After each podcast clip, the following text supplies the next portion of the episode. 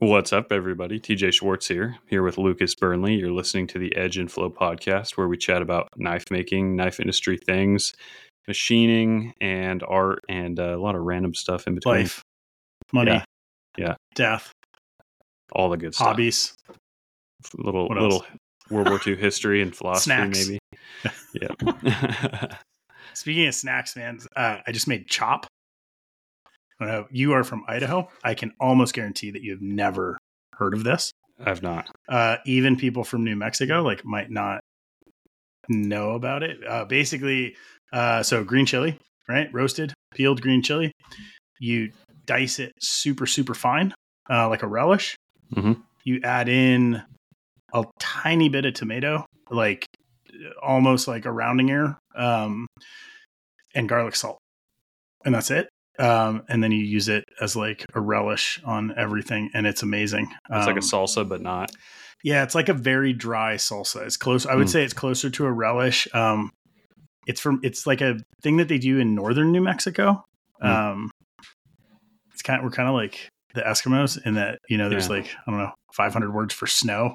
Yeah, we yeah. have probably 500 ways of preparing green chili, I believe um, that. and this is one of them. I just made it uh, ridiculously enough for uh, Bo's Aikido teacher Nice. who dropped in class that he liked green chili on pizza, and I was like, "What? You're clearly from New Mexico." It's an easy way to put it on pizza. It's true. So That's awesome. right, that's uh, Well, I want to. I want to try it now. yeah. Okay, I'll bring you some next when I was gonna say next time, but I still The which Jens time. gave me a hard time about. I told Uh, him to. Yeah. All right, we got to talk about we got to talk about Blade Show West. We got to talk about Jens Anso visiting you. Um, so many things, man. Where do we start? Yeah. Uh, well, I guess we can dive into Blade Show West. Okay. Got back from that. That's why we missed an episode last week, but for good reason. So basically, went uh, show prep went really well. I, I we felt pretty good, and then we we saved us one extra day, so the Wednesday before we were leaving, as like an empty day, so that the first thing in the morning we could load the jeep, thinking that there's a chance that we're going to be like, oh shoot, we need to buy one more of these things or whatever Yep. to give us that rest of that day. So we Dalton came to the shop on Wednesday morning. We loaded everything in the Jeep. We took kind of an account of everything. And then we had everything. So we just took the day off, which was awesome. So having a day off right before the show after the big push That's was the way to do it. super nice. Um, then Thursday morning, bright and early, went and picked up Ron, my brother in law. So the three of us headed down to Salt Lake. We had a great time. We met up with uh, Jesse right out of the gate. Jesse Jar- Jarvis. He was in the same hotel as us. And then, yeah, uh, Friday morning. Yeah, Friday morning it would be. We got into the into the center with uh, all our gear, and it was fun and it was awesome. And it was our first actual exhibit, and it, it was a booth and we built knives and we had fun and talked to a lot of people and overall just like vibrating over that still Dude, okay. Uh first question. Uh you took a day off before you left. As far as like show prep went, you had a very strong plan going into it. You looked like you were really doing well with like staying on track, which is not surprising, and like being ahead. Any surprises for you? Like at what point were you done completely for the show? And was there any discrepancy from what you had planned? So we thought we were going to have a huge discrepancy which was we thought we weren't going to have stonewash overland sports at all. Mm. and our heat treater had just a miraculous turnaround time out of nowhere and we dropped them off like fingers crossed that maybe like in the wee hours before leaving we'd get a couple of them on board. But i dropped them off at heat treat the week prior and it's usually i expect like maybe a week there. They had it there for like 24 hours and they were done. And it just that's amazing. so that was a close call that ended up not being a close call and we ended up having him at the show and i'm super happy about that the one thing we like flat out forgot is we ended up not having any like business cards and i You swear a hundred people asked and Yeah. i'm an idiot for not thinking of that but It's funny because you know, on a day to day biggest thing. basis, you're not encountering that, especially like where the market is now. Like I keep business cards in my truck for random conversations. Dude, at shows, people actually want business cards, which is always so interesting to me. Yep.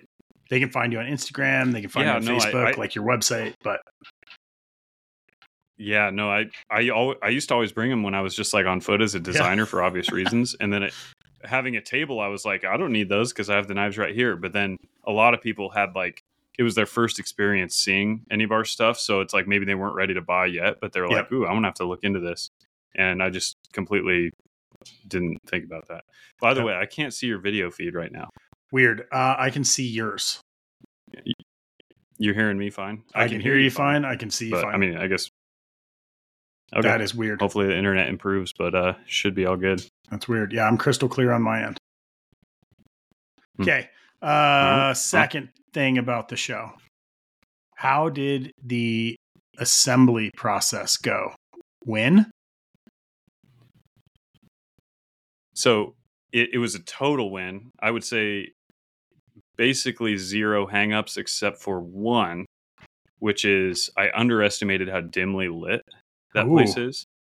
And the everything going into the boxes was 100% QC'd, like extra QC'd. I just want to make sure that we Mhm. weren't worrying about that at the show. So I wasn't worried about like faulty product, but what I did is I oiled everything going into the case and I just wanted to do that so that when we got to the show, you'd assemble a knife and you'd wipe all the oil off and just make it so there's no Yeah. streaks. You on like a black Cerakote, Yeah. you couldn't see the oil at all. So Right. we were wiping them down, and I'm like, if they immediately take it to like a surgeon type lighting, you know, medical Right. lighting, they're like- immediately going to see like the oil just rubbed around in streaks because you can't see it at the show. Interesting. Um, so it's like, I hope that isn't offensive to some people that picked one up.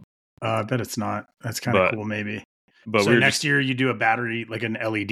yeah, like a 48 inch light bar that just Yep. like is above the assembly area. Yep. We actually, uh, Ron had a headlamp and we like propped it up pointing straight down so that you could at least pass it under the headlamp and like kind of look at it. I love Of course, definitely a not permanent solution, but. Yeah.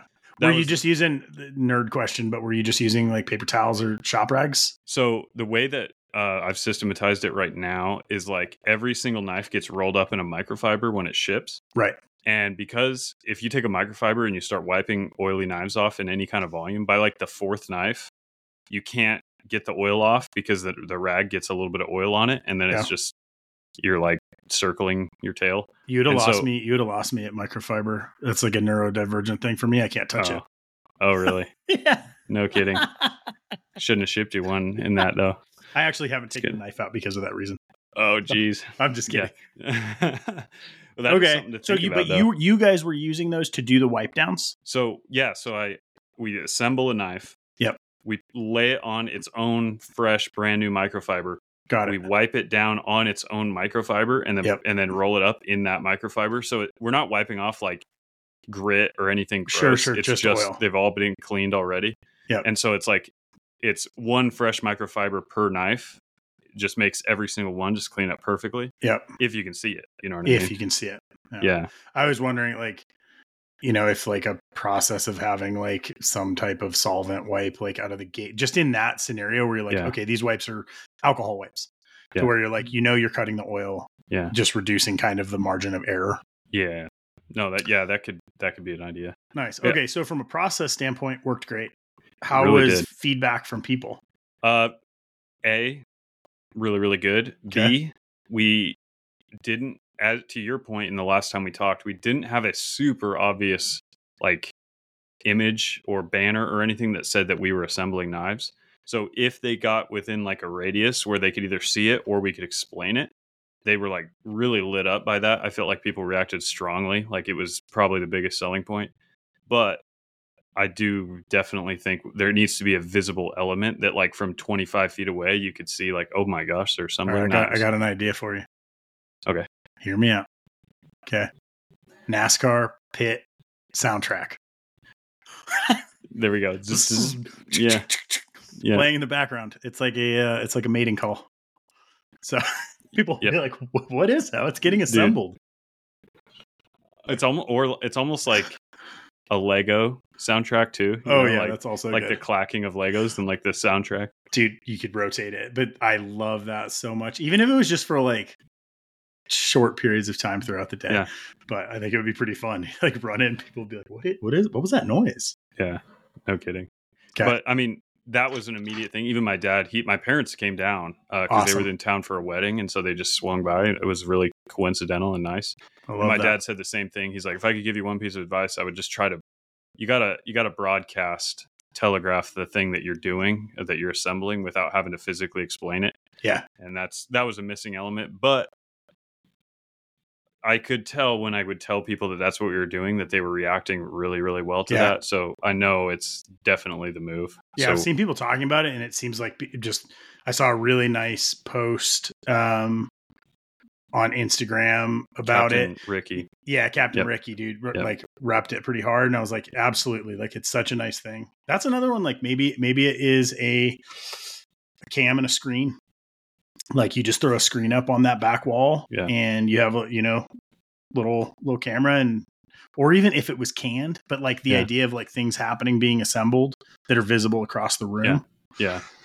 That's pretty I've- cool. I've even thought of having like some sort of banner that's like the most uh, on the nose way of saying it, like knives built here or knives. You know what I mean? Like some Yep. sort of arrow with like assembled here or something. You know what I mean? Dude, Knives Built here is actually great because it's kind of like a double entendre just Yeah. from the standpoint of like, oh, what do they mean here?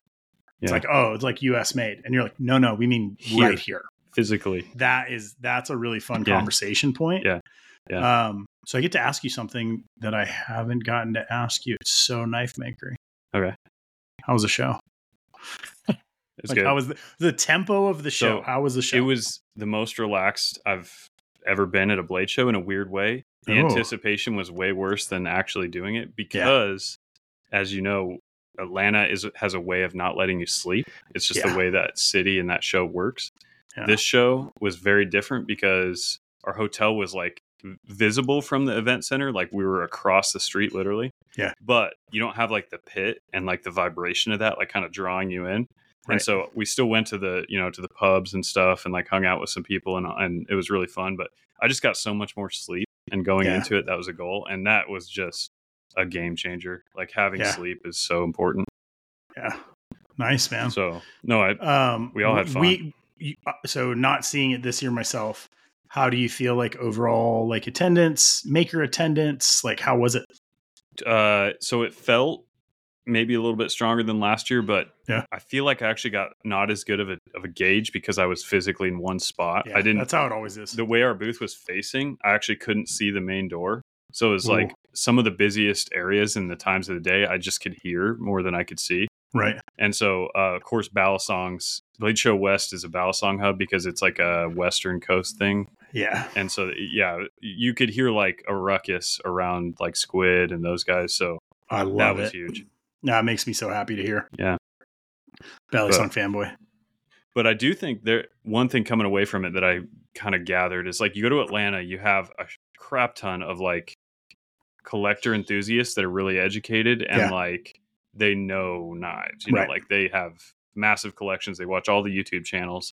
Whereas in in Salt Lake, you had those types, but you also had the archery hunter, Yeah. the backpacker, the maybe not necessarily like an off the street guy, Yeah. but like a passing knife guy where I Right. remember explaining numerous to numerous people like what MagnaCut is. Right. And that's just an immediate tell that it's like they okay, they're probably into knives, but if they don't know what MagnaCut is yet, they're not watching YouTube about Right. knives. You know what I mean?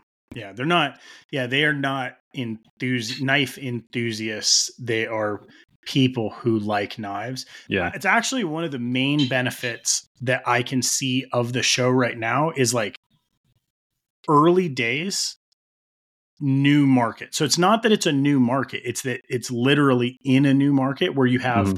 people that are coming just to check out a show.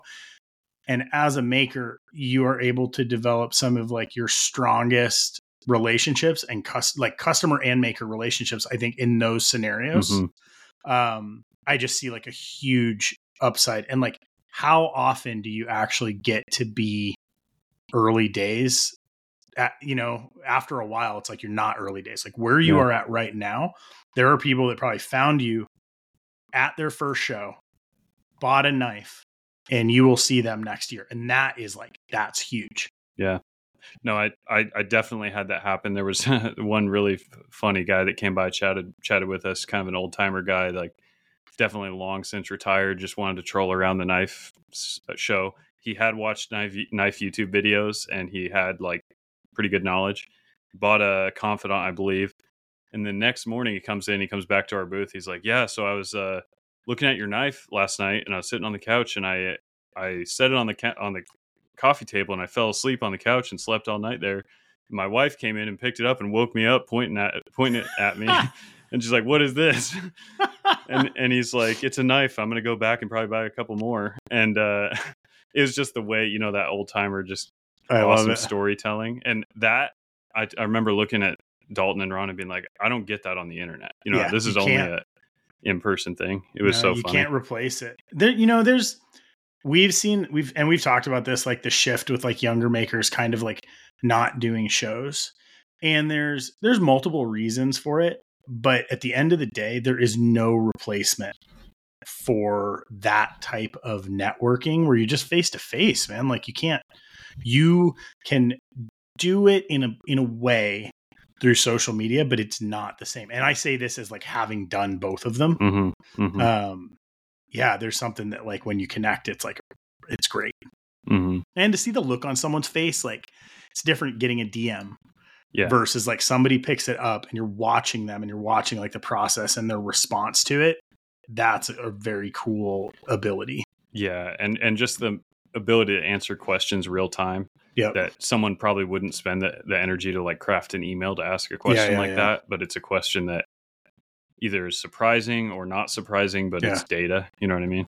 yeah Uh, so it's it's it was it was amazing. Honestly, like all three of us just went away like this is fun. Ron's like I got to be back next year. first show for both of them Yeah, first blade show God, I of any love it. kind. i Yeah, love it yeah. So it was. um did you felt- walk the show I walked the show minimally. Um, okay that's something I would improve. Is I uh, we didn't have a good way. I didn't have the two guys really trained up on using the point of sale, okay and so I kind of gave them like a rundown. But I was like, I could just tell that I, I I should have worked them into that earlier, and I just a little bit afraid to just walk away, and then yeah there being an issue taking payment. So Yeah. I tried to stick to the booth like most of the time, but I did get to walk around a few times and saw a lot of cool people. And fortunately, a lot of people that I know came to my booth. So Yeah, well, you're cool. old hand. I mean, like you've gotten people knew that you were doing a show for the first time, but you're like able to like see people that you know. It's not, yeah, it's not cold calling Yeah. for you. Okay, Yeah. two questions around that. Uh, one point of sale. Uh, you had asked me a question about cash versus card. What was Yeah. your experience? uh, it actually leaned the other way for me in that it was overwhelmingly card. And that is because it is not knife show customers. Yeah, that would be my exactly. that would be my my Yeah. gut. And there was a good amount of like cash purchases, but I feel like a lot of the cash purchases were vendors. we- Yeah. I feel like we sold quite a few knives to either friends of mine or people that are in the industry, like exhibitor badge people. Yep. And they they all had cash because they're Yeah. all s- bought, selling. Right. That's the thing that you know. Like once you are in in that world, cash is king. It starts to Yeah. flip, right? Yep. Okay. Yeah. Nice. So you had point of sale set up. Uh second part of the question, since you did walk around a little bit, any like takeaways, trends, and just anything that you saw that's like exciting, different? takeaways and trends New? like i said this show seemed to favor outdoorsy stuff Yeah. Overall like there was there was the balisongs notwithstanding because they're kind of in a microcosm but it seemed like if you were ultra high end it some guys said it maybe wasn't as good a show i didn't talk to everybody so i only have like anecdotal information but like it might be that it's like because it hasn't formed a massive amount of collector travel Yeah. coming to the show yet that the low to mid range price low uh, air quotes you know what i mean Mhm. is like something that's approachable from a non knife enthusiast is Yep. seem to do exceptionally well um, i don't know if that's a greater trend or if that is just a blade show west thing gut no gut responses that's like trending right now anyway. yeah Um yeah Interesting. Did you was there anything where you saw like crazy hype? Did you see? I mean, I, you see the videos of people running in, yeah right? Was there anything that you noticed where pe- like you're like, oh, that booth, like people are like crushing that booth? quite overwhelming overwhelmingly balisong Yeah, that makes sense. It- yeah but again i didn't get a good eye on yeah, that it's hard. um, and so it'd be hard to say but i just know just in the few times i got to walk out of the booth that that's where a lot of them were also what else? I mean, so the Archer launched also Mhm. the knife That's- I did for that- I figured we'd save that because that's a Yeah. whole new thing. yeah, they got they got busy. I think they sold. They only brought a few, but they sold those. Okay. So Amazing. yeah, that was good. Uh, what was the feedback on the Archer? Let's, So I mean, far, this so- is first release. Yep, yep. So far, so good. I mean, I did have one on me in the booth and showed it to people. Seems like people really like it. I haven't seen like an in depth, like a YouTube review or anything like that Right. yet. But um, yeah, just verbally, I mean, seems like really, really positive. I'm really happy. They they did a good job. Did they have Did they have multiple variations, or was there Yeah. like a show standard? Uh, no, they had a lot of variation. Like I don't know what the breakdown was, but uh, very. It might not have been that any of them were similar to each other. Like oh, all- very cool. All of them custom. Maybe. I mean, there might have been a couple that were duplicates. I don't know. It's funny, But- man. After I can't remember if it was last episode that we were talking, but you had mentioned the term hyperknife, hmm and that man, it's really stuck with me. Hmm. And I love it so much, and it really. I've always I've always named things like we've talked about like post tactical and like all Yeah. these like little ways of kind of labeling a process, a trend, a development, even if it's just for internal.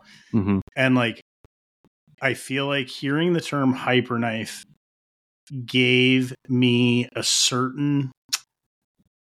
I don't know how to explain it even. There's it's like it created a category in my mind that I was lumping under custom, hmm but struggled with when I would do it sometimes. And so like now it's like almost in my brain there's like, oh yeah, it's like you can do hyperknife series hmm that doesn't have to be the inline. I don't know. It's just like it was very. As soon as you said it, it just like Mm. stuck. I'm a I'm a It's car cool. guy, so I, I think of a lot of things in terms of car lingo. Yeah, I think that is a very solid one. And I mean it. It explains like a whole genre, subgenre of our industry, which is like. For a long time, it was so it's tactical, right? And then you go like, there was I think Ken had said like gentical, right? Which is like very Yeah. Ken, gentleman's tactical, right? Elevated. Um, I was using post tactical, and then now with hyper, it's like it's just another level. I get it. Like there's a lot. If you're not gonna nerd out on this, like it has Yeah. no relevance. But I love that as a labeling system. I think it's very uh, explanatory.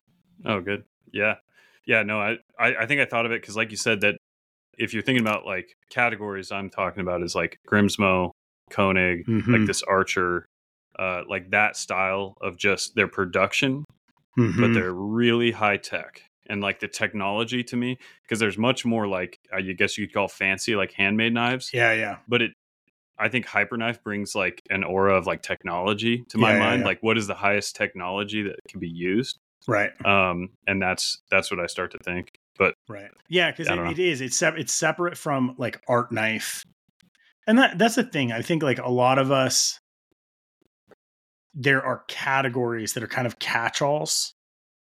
I do so many different things that it actually gets like muddy mhm. sometimes Yeah. for me. Like I don't know. Sometimes I don't know what I'm making. I'm like, I just did, you know, uh cap lifters, like beer cap lifters as pendants with like gemstones inlaid. And I'm like, what what is this? Is it jewelry? Is it like EDC? Is it a you know, is it a pry bar? Like what is this? And it obviously like, doesn't really matter but I think it's very fun to be able to have kind of to create categories. Um, good art has like one of the best, which I think this would fall under, which is like it's luxury EDC. Mhm. It makes perfect sense. You're like, Mhm. it's a key clip. It's just made out of sterling silver, so it's a luxury EDC. Yeah, it's it's yeah. purely functional. It's just elevated. Yep, yep. That's like pretty fun. Hyperknife. Yeah. Yeah. Psyched on that. Yeah, so that that seemed like a good start to the to the rollout of that. So they're they're ramping up. They're not going to ramp up big time like what they did on the Maverick, but they're just going to kind of slowly increase, build up steam on building that knife. Nice. So yeah, that that's going to be fun to watch. do you know or like can you even like talk about like do you know if it will it be something that's like a, just an ongoing project or will they be built and dropped like so they are targeting shows okay at, during the ramp up because they go to a lot of shows as Right. a company, and so they can actually like sell a good amount of the initial ramp up just going to shows just in only. person. But Right. they have mentioned like depending on how ramping up goes, doing a couple drops on the internet like in between. And so I think it's just gonna it's gonna be a wait and see because admittedly, like it's a hard knife to make. That's what makes it a hyper Right. knife. And so it's like they have to basically they have to decide how big of a piece of pie in terms of their man hours is going to go to a project like this. And it's not all hands on deck. This is the whole meat and potatoes of the company. It's more of a Halo product that is limited. You know what I mean? Not necessarily Mhm. intentionally because when it's that hard to make, I mean, it's just naturally limited. It's just how it is. Yeah. Love it. So Okay. good stuff. Okay. Topic change. Mhm. You want to do a little uh you want to do a little on-air consulting for me? Oh, you gotta, you gonna buy a Jeep or what? no, man. Uh, okay. I'm not gonna buy a Jeep. Uh, I was just something I was thinking about. So, okay, I'm I'm currently I'm running my plan, right, which is my monthly hit my hit my like uh financial goal with a set line of products. Um, plan is basically do that through the end of the year. Um, and I'm trying to figure out how to bring we'll, we'll use a knife for example so i'm going to bring the tuna back i'm going to start making parts okay what i've realized is that i've wanted to do like these big changes and i don't have time for big changes Mhm. You kind of know how i'm making parts right now so uh bar stock to coupon coupon to part all internal okay i was going to ask you if you had if you saw an area for like a small improvement where of what I'm doing now, like an efficiency improvement, if you had a gut response as to what that would be. On the tuna, Yeah, let's use tuna. just just as a as an example. yeah, there's a Um, larger process conversation, right? Which is how do you at this point, like because I have so many small things going on, how and when do I make improvements? Yeah. But right now, looking at the tuna, the way that I'm Yeah. making it, what would it be? How how is the how is the titanium arriving to you? Is it in sheet or is it It's in, in sheet. coupon? It's in sheet. Yep. And you're bandsawing Yep. Bandsaw Water coupons. water jet. Okay. So water jet to part, oversized part. Yep. Okay. That means I have to redo all of my fixturing. Okay. Right. Uh maybe not. Okay. That's and that would hold true for almost any part of the knife. So blade, frames, Yeah. oversized water jet blanks. So I would I would get a Pierson because you have a Pierson now, have it. correct? Yep. I would get a Pierson pallet built with the necessary features to machine from WaterJet all the components. Okay. Um, since the way you're doing like a very one piece flow, again, this is off the cuff. Like Yeah, yeah. coming from a guy wanted. who actually hasn't made folders, but parts of if you- parts. if yeah, if you had a if you had a Pierson pallet in a one piece flow scenario where the blade and the handles were on the pallet together, Yep. as a as a one stop like palace in the machine to make tunas today, Okay. and then have water jet supplied. Um, that I mean, I th- for me, I found out real quick like there's so much friction at the at the beginning for stock prep and stuff that it's not just about eliminating things that take time it's also eliminating things that are that are mental friction that are like Yeah. that are the rougher parts of the process and get Yeah. straight to the precision as soon as possible um Get to the precision as soon as possible. because the the bandsawing is like your time is has no value there you know what no, i mean like zero. yeah it's like a water jet can do that better faster and cheaper than you can Yeah. um, but no one's going to pay attention to the details that you're machining like you are and and Right. so that you got to keep in house but Well, and that's Yeah. that's where I've been stuck is like I'm trying to figure out where my, like obviously I, I can see where my time is better spent a lot Mhm. of times. Um but I'm in between just trying to make parts and then trying to like improve and streamline my process. But when I look at it, I get instantly overwhelmed because it's I'm like, oh, I gotta do it on the side pop. Oh, I need to like fully update. Like I need to have a fixed blade coming off the CNC. Like for the most part, I've I ha- I've handmade fixed blades and I have CNC'd folders, Mhm. right? And so I'm trying to figure out. It's the same question for a fixed blade, which is like you're going to tell me like if I wanted to make a fixed blade, you're going to tell me go straight to water jet. So that Hmm. maybe that is my one small improvement. The folders, so the folder it would basically be like, okay, I can send parts out for water jet. I can do the Pierson palette. The biggest problem, I guess, is that I'm in all my drawings are old CAD and CAM. Mhm. In my head, I'm like, I need to bring things over into Fusion. Then I need to update fixturing. I don't know. That's what I don't know. Like maybe, maybe what makes sense is for me to just okay, I'm going to update my fixture and my, and go to WaterJet, but I'm going to keep my CAD CAM workflow the same because it feels like if I try to take on all of them, that's going to be like a stumbling point. Um, I have a hard time if if you have to pick and choose right now. Like if you had to pick where the Mm. battle is, I would go. I would say that like jumping to fusion is the is the battle. So if that That's the single biggest change. yeah, if if that I know. If that means not making new fixtures yet, Okay. I would I would I would first get the fusion Okay. going. That that makes sense and it's hard. so Right. it's like Right. Okay, last question around this. If I want to go, and you've explained this to me before, I'm like pretty sure we've kind of worked through it.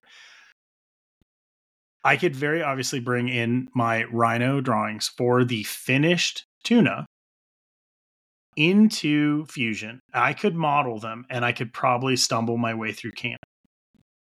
You would not want me to do that. You would want me to bring them in and redraw them inside of Fusion. You, I would bring them in as DXFs Yes. and correct the DXFs to have the like parameters and constraints that Fusion has. So you don't have to redraw any lines. You just want to reapply constraints to where they should be in inside of Fusion. So like if two lines are tangent in Rhino, you probably told them to be tangent in Rhino, right? Right. If you bring a DXF over into Fusion, there's nothing remaining telling those two lines that they are tangent, even though they are sitting there tangent. In other words, if you started to move anything or touch anything, everything Okay. is jacked. If you don't reapply constraints like tangent, parallel, same diameter on certain holes, uh, fix a bunch of uh, critical things like in in place using like the fix command and stuff, you know. Okay. And so I would just I would dre- like redress the DXFs coming out. Um, and then ex- Interesting. so I then ex- wouldn't have to redraw everything. Yep. But then any any changes moving forward, I would be able to do in Fusion. Yeah. That was like my main concern. I was like, Yeah. if I bring over Rhino, can I modify the drawings in the way that you had kind of been working Yeah. with me to be able Yep. to have that flexibility? oh yeah, Okay, next question. Is this something that will be covered in the TJ Schwartz course for kids who don't CAD good? that that's that's on the radar. Which I have a new software that is getting my mind organized Yeah. that we should probably talk about. But I have that in a list item, and I'm starting to brainstorm. And uh, yeah, I'm I'm rounding the corner on that. There is one project that's taking precedent over that right now, Okay. but that is It's in there. right. I feel there. like I should just have my own module in there. Like things Burnley has asked me. Oh, I know. No, I. The more I think about, it, the more modules and that, which we we're circling around it. We need to talk about that program, but uh, yeah, I need we you and I need to have a a like mental dump board they call it in there and that is shared because that that would be helpful. Love it. All right, let's talk about Trello. Well, a awesome, beautiful European man, Very tall. Scandinavian man, very tall. Visited the shop, visited a Laudemaker shop, and Did not come down the chimney. and it, no, he did not, as as far as I know. Uh, but it, I- was very happy that he made the trip because it's a lot of traveling for him. But he ended up in my shop. His name's Jens Anso. Some of you might have heard of him. Um, but he just completely like blew me away with this program that he's using and he Yeah. he wanted to demo it like really hard Yeah. and I totally soaked into it and was like, this is the thing. This program is called Trello, T R E L L O. It's free through the first like however long, and it, there's a lot of features that are like paywalled and stuff, but you Mhm. can use it for free, which I still am. It is essentially a mix of like you could almost say it's like take Google Sheets, Google Docs, like Zoom, c- connect like all these interconnectivity, like uh, process improvement and like uh, workflow things, and put them together. So, in other words, you have boards and you have in a board, you can have like lists of things, you can have photos, you can have notes, you can have literal checklists with check boxes that are all live. You can kind of rotate them around. You can add team members to these boards. So, like right now, we have a board for production. Dalton right now is in the shop. He's going through the checklist that's in that production board. If I'm somewhere else, I could look at that and be like, oh, wait a minute, I forgot. We really need these scales run. I could add it. And then it's on the screen in the shop, like the list is live. Um, and then, so that's a very hands on specific thing. But you could also have a board that's like macro to do list, kind of like I've talked about in the past, where it's like the CAD course. And then it's like, you don't even, what I have is it's not necessarily to do items, but it's like questions that need answered. Right. So it's like that. I have a list of those things, and then I have uh, a board. And I I downloaded this yesterday, so this is how quickly I was like enveloped in it. Um, I think I have a board for things to order. So like if Dalton's like, oh shoot, we are gonna need trash bags. Right. Super simple. It's not He Kanban. can add it. Yeah. You can just throw it in there. Um, and then it's like I can kind of revisit that and just see, oh, th- these are weird miscellaneous things that need bought or whatever. And uh, we should have a board where we are shared team members, where you're just like dumping ideas for the pod, dumping Yeah. questions, things that we don't need to call each other for, but like maybe we should discuss on the yeah, pod in the things like future. Yeah, Yeah, he so he visited us a while back, um, and he preached the gospel of it. Maddie and I have still not done it, and it's on our to do list, uh, which is you know kind of par for the course. Um, but when he gave me the breakdown and like showed me how he was using it, it's super strong. yeah, Um, and I've messed like I've I used Todoist and like Maddie's used a different, you know, like project management software and stuff. Trello seems like it hits like kind of a sweet spot for creatives because a lot of these things are made or designed for a more like office flow yeah. Or Which like is a like- true manufacturing flow. or, a true manufacturing Yeah. flow. Um, which like I don't know, Trello seems like for my brain it made a lot of sense. Yeah. So okay, you that gives me like another reason to finally do it. I just need the I, I need the time Yeah, yeah, yeah, to schedule it. Need Huh. Trello to do Trello. yeah, yeah. You need you need you need to open Trello and create the first list item to organize your Trello boards. oh Yeah. man, I wish I was more organized. Okay. Um that's pretty that's pretty exciting. Okay. So you're already using it to like good effect. I think we'll see. Yeah. We'll see. Yeah. Uh how was the rest of the visit with Jens? What'd you guys do? Oh, he's awesome, dude. We had dinner. We had some delicious food. We he came the next day. He came out to the shop. We just kind of went through the shop. Obviously, a shop tour right now is kind of a nickel tour. It's Sure. not. It doesn't take much, um, but just lots of questions about things you know going Nice. on, and we just talked shop. Had lunch. He had to head out. Um, just good times. Really enjoyed Yeah. talking to him. Talking about historical stuff in the industry as well as like current things. Yeah. I was I was very bummed to miss that. I was trying to figure it out and I couldn't do it. Um but I'm glad that he got to come spend some time with you. And I will say that you had like effect. I talked to him afterwards too, and he was like, "Holy cow!" He's like, "There's some things that like I need to, I need to learn." I was like, Yeah. "Nice." Well, That's that's the beauty of I think our industry, man. It's like crazy if you can make the time to go visit someone. There's so much to learn.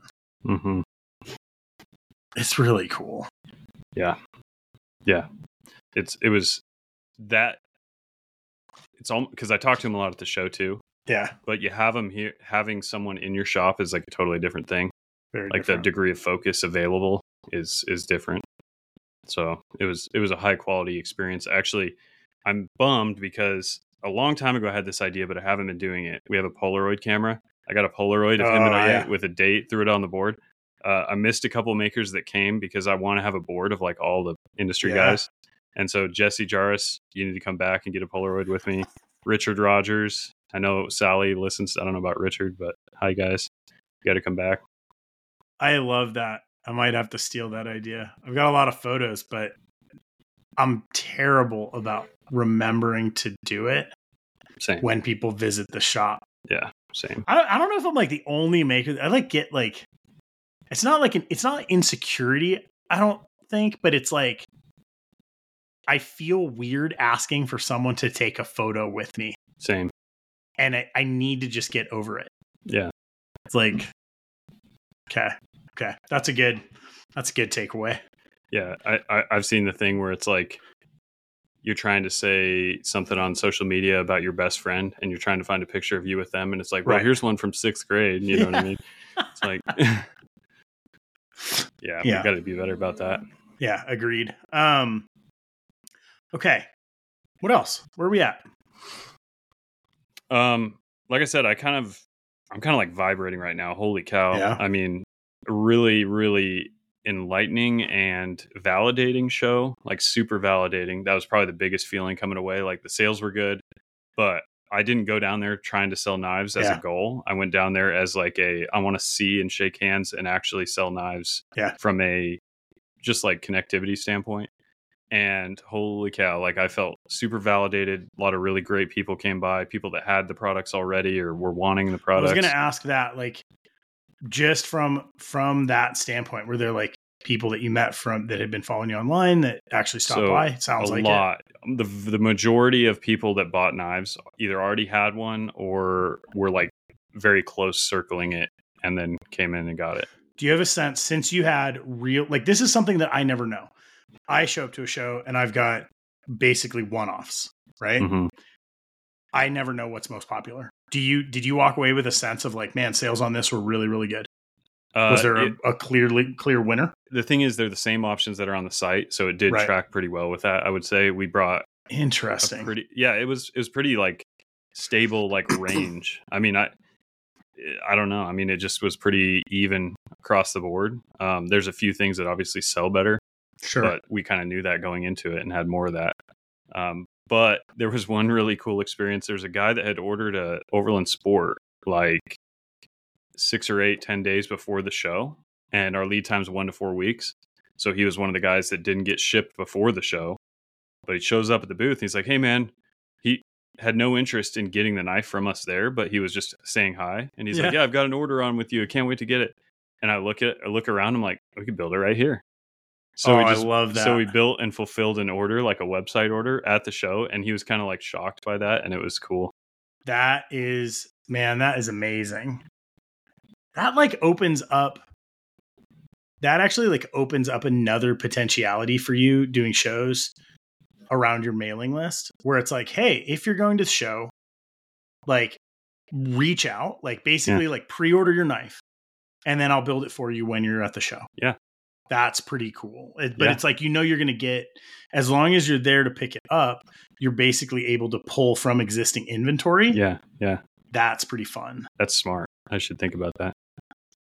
So Yeah. long story short, we're trying to get on with Atlanta. I need to talk to Alicia and see what I can do, but it's a steep hill to climb for a booth. So we'll see. But that that this validated enough by far to go and hit the other blade shows for sure as soon as we can. Nice. Are you going to do Blade Texas? That's I need to jump on both of those as soon as possible to see if I can get the booth space. I know even Blade Show West has a waiting list now, and so Blade Show West is moving into a bigger room next year in the same Okay. center. So uh, it's I seems like- really, I would really like to do it next year. I'm hoping, I'm hoping I can figure out some flow where I actually have enough inventory to be able to do the shows that I want throughout the year. I just have to. I think at this point, it's like the recognition of I can't do shows the way I have in the past, but I I don't want to miss shows. Like I had such a good time at USN. I was bummed I missed Salt Lake. I just am like feeling it where I'm like I just I'm just missing like the community Mhm. contact, but like output right now, like as as like a self, you know, proclaimed knife maker, like I feel weird going to a show unless I like come heavy with knives. hmm And so either I kind of shift what type of knife I'm bringing or I don't do shows. Like that's not like a great balance. So I'm trying to figure out like what that trade off looks like. Yeah. But Blade, Texas right now is still that's like that's the push. Yeah. Shows are they sort of sort of like terrorize your otherwise normal state of existence. Yeah. Even even though I love them, I mean, I found that out quick. Even though we were prepped and ready to go ahead of time, I came back to kind of like a mess because I, I Yeah. so the first day of like rifle season for elk and deer all across the country was like the following Friday, and I came back to like four or five emails of people like, "Yo, I know I ordered a knife a little bit late. Is there any way?" And so I was like, kind of rushing because I was like, "Yeah, your knife's pretty much done. I can ship it," but I was like, "I have to do it now." And so I came back and was like, they had emailed me the previous Wednesday or Thursday, but I couldn't get to it till like the next Tuesday. So it really, sh- you know, shortened the leash on me being able to get it done. So it's just you to knock a week out of production schedule and kind of disappear, and it, it definitely comes back to bite you. But it's so worth it. That's pretty good. Uh just a quick idea. Because of your customer base, it'd be fun to do a order by this date to receive by hunting season. Yeah, yeah, yeah, It's like Christmas, but not. Yeah. You like just send out send out a, an email and you're like, boom, get it in now, guaranteed here two Yeah. weeks before your hunt. Dude, There was there was one guy who ordered a couple knives, and I knew he was like really hoping I could get it to him on time. So I actually UPS red labeled it like overnight. Because mm-hmm. he was like, you know, I put in for elk every year, I never get it, and it's my one chance, and I really would like to have the knives there. So it's just one of those things. Like when you're selling to people that have their own hard lit deadlines, which hunting's one of the only scenarios where that exists. You know what I right. mean? It's kind of adds adds some excitement or stress, maybe one or the other. But Speaking of hunting, um, you follow you follow James Nash, right? Like we've talked about him a little bit. is that Six Uh, Ranch. yeah, yeah, So yeah, Six Ranch podcast. Um, he just he just posted on Instagram. Uh, I think I saw it on Instagram. He basically he did like a so guided hunt, but like with instruction. And so he's like basically basic goal of this course is to never need a guide again. wow, Really, really cool. Um, I was just talking to him and he was like, Hey, he's like, if it's something you want to do, if you can put together six people, he's like, we could run it next year. He's like, basically you do you do three teams of two. So out of every group, you only have one shooter. But elk, it's just a really interesting idea. So I'm I don't know if we had talked about this. I'm going up to uh, Washington to go to this school called the Human Nature Hunting School. Um, backstory here, like I didn't grow up hunting. Uh, my family didn't hunt.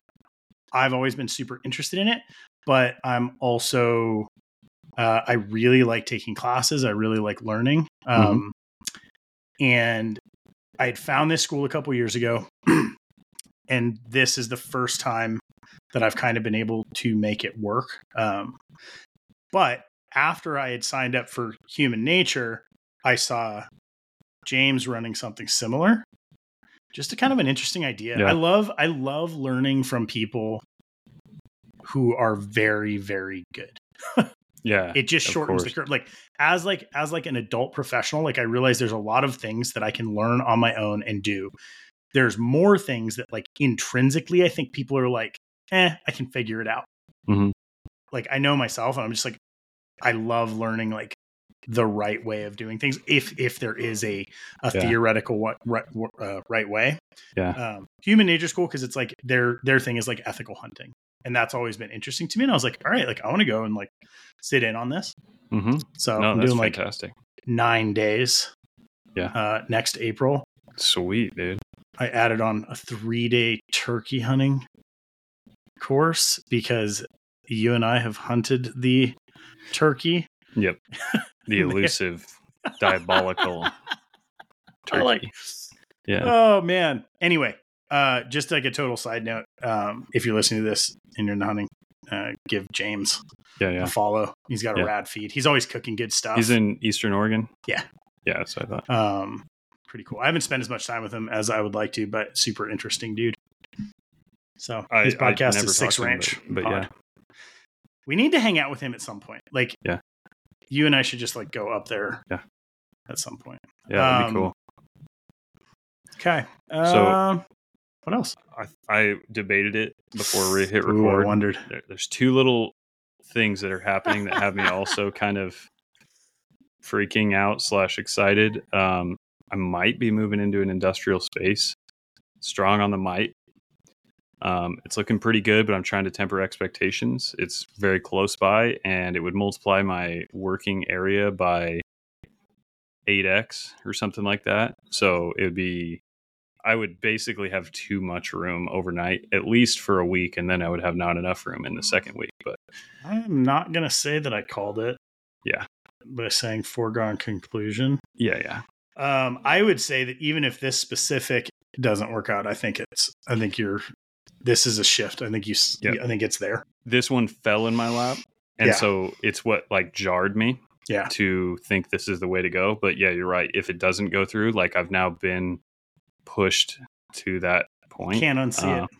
Yeah, and so I hope it does work out. If it does, well, regardless of whether it does, we are trying to take Schwartz knives to the next level. Um, we have some plans for a new line of knives, and I'm not even sure what all to say about Oh, it. Oh, dude, you're like going deep yeah, because you were like weren't you weren't sure you were gonna mention like the space.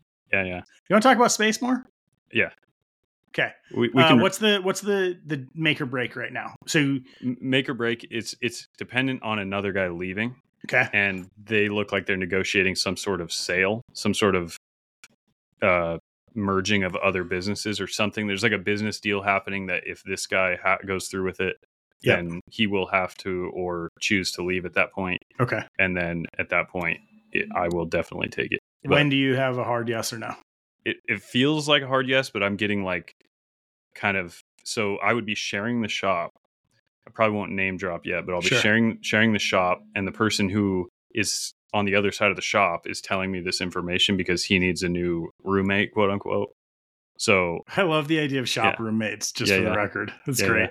so if if what he's telling me is correct, then yeah, this is pro- like 99% happening, but I I don't know the guy that's leaving. I've Right. never met him, so Right. we'll just see. It's not done till it's done. Yeah. Right. Yeah. Is there a theoretical timeline? If it Like, does just happen, If it happens, like when would you start moving? like Shop. four to six weeks, Wow. something like that. Okay. Yeah. So I, I did talk to a rigger and got a quote. Um, it's down the street. It's like literally Dude. walking distance. So as far as the move goes, I decided I will be hiring a rigger. I don't like the feeling of machines on uh, in unqualified hands. I guess. Yeah. maybe Yeah. the right way to say it. Rigger's the way. Yeah. Um, my my hands being included in the unqualified hands. Yeah, definitely. Yeah. Usually the most unqualified yeah, in my case. exactly. I'm like, Yeah. Yep, I can move that with a toe strap and a cherry picker Yeah. Yeah. and a skateboard. Yep. Let's go. Yeah. The the Syils in particular are a little bit tippy. Right. just the way that they're designed, they have a small footprint Yeah, as far as skinny. actual feet. And I've seen at least one, maybe two on that page that have tipped. Just mistakes were made. Like it's not like it's going to tip over on Totally. its own. Um, but so, yeah, You just film it so that at least you get good story when it goes through like the wall. when it when the It insurance company is asking questions too. Yeah, exactly. Yeah. Yeah. Uh, for those of you guys listening that have shops, what TJ is falling into is like essentially finding like the Lambo in the, you know, A garage find. yeah, it's a garage find where it's just like the right thing at the right time. If it works, Yeah. it's huge. Um, Yeah. Really, really excited for you. Yeah. Yep. And and it really is serendipitous because in the last month, I might even said in the last podcast, like Yeah. I didn't feel space constrained. Even when I hired Dalton initially, I didn't feel space constrained. But it was like in the last month, we started to idealize like three different pieces of equipment that are not expensive, but that just take up more footprint. And it Mhm. immediately occurred to me, I'm like, we just hit that wall. We just Right. hit the e- efficiency wall that like space is the only thing necessary to go to the next level. Um, and so it, I started to feel that way, and then this sort of landed. So it's like it could be a, it could be sweet. We'll see. But I'm tempering Pretty sweet. Uh, out of curiosity, can you mention the three machines? Three machines. no? Yeah. You Oh, yeah, your, yeah. your So three we- I- machines. Uh, we have issues with blast cabinet contamination right now. okay. The only uh, the iron that's coming off of the blades, the steel Yep. that's being blasted off, is contaminating the lighter colored G10s, and so we have to replace our media at an at a ridiculous pace because it, we need fresh media to be able to blast the G10 cleanly. Yep.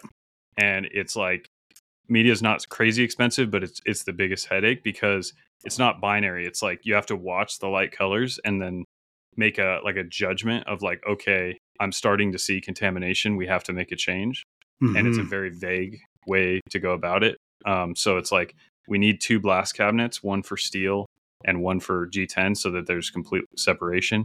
And I just don't have the space for one. I physically Okay. don't. so And that's those, one. Those aren't that expensive.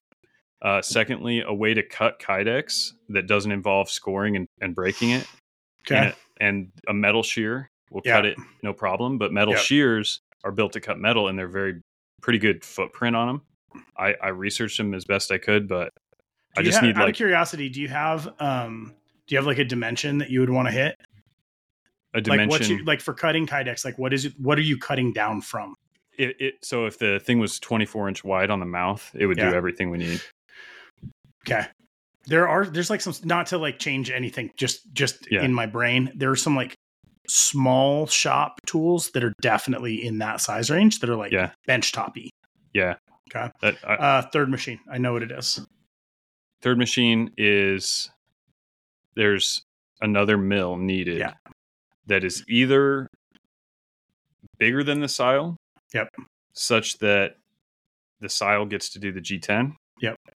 or smaller than the Tormach such that the kydex moves to the small machine and the g10 stays on the Tormach because kydex g10 and wet process like machining steel Yeah. they need they really need to be three machines running those three because they're so different and they have so much overlap in terms of someone could be easily making kydex while the g10's running it'd be Yeah. very easy we cannot do it without one more machine If it was just you, would you need would the machine stay the same? This is a question asking for a friend. if it was just me would i still be looking at this acquisition Yeah.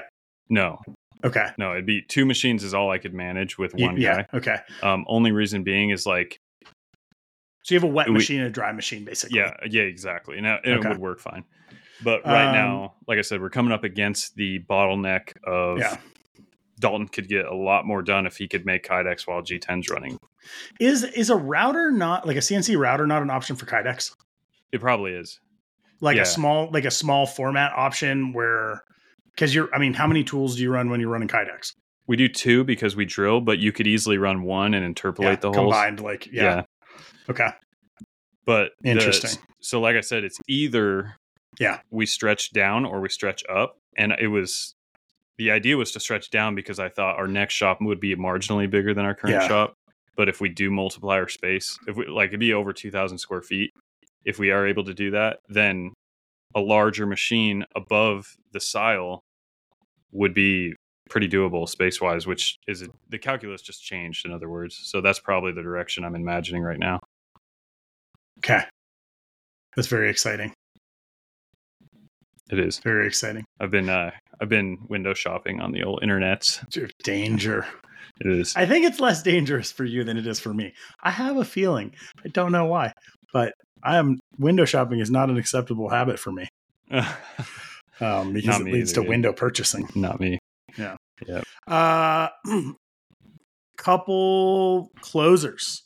Um, some of you guys signed up for Patreon. Thank you so much. Yeah. Oh yeah. Absolutely. Um, super exciting.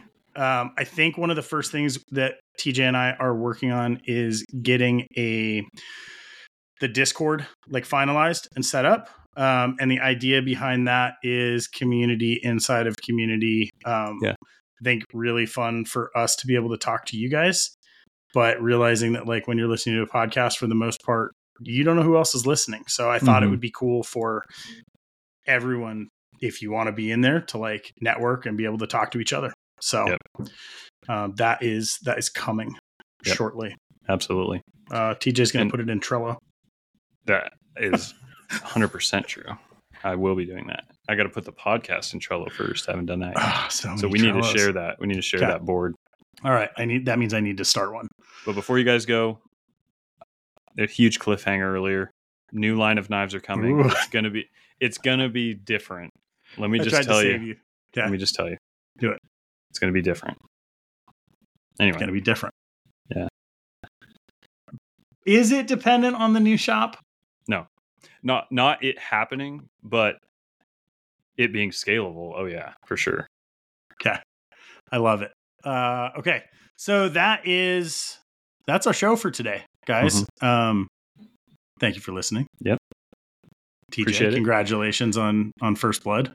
We uh sorry for not mentioning Patreon till the end. If anyone's interested, go ahead and jump on there and we'd love to chat with you in there. And once again, echoing you, thank you to those who did join. Yeah, appreciate you guys. Yep. Um, all right, stay safe. Yep. Make cool stuff. See you guys around. Peace.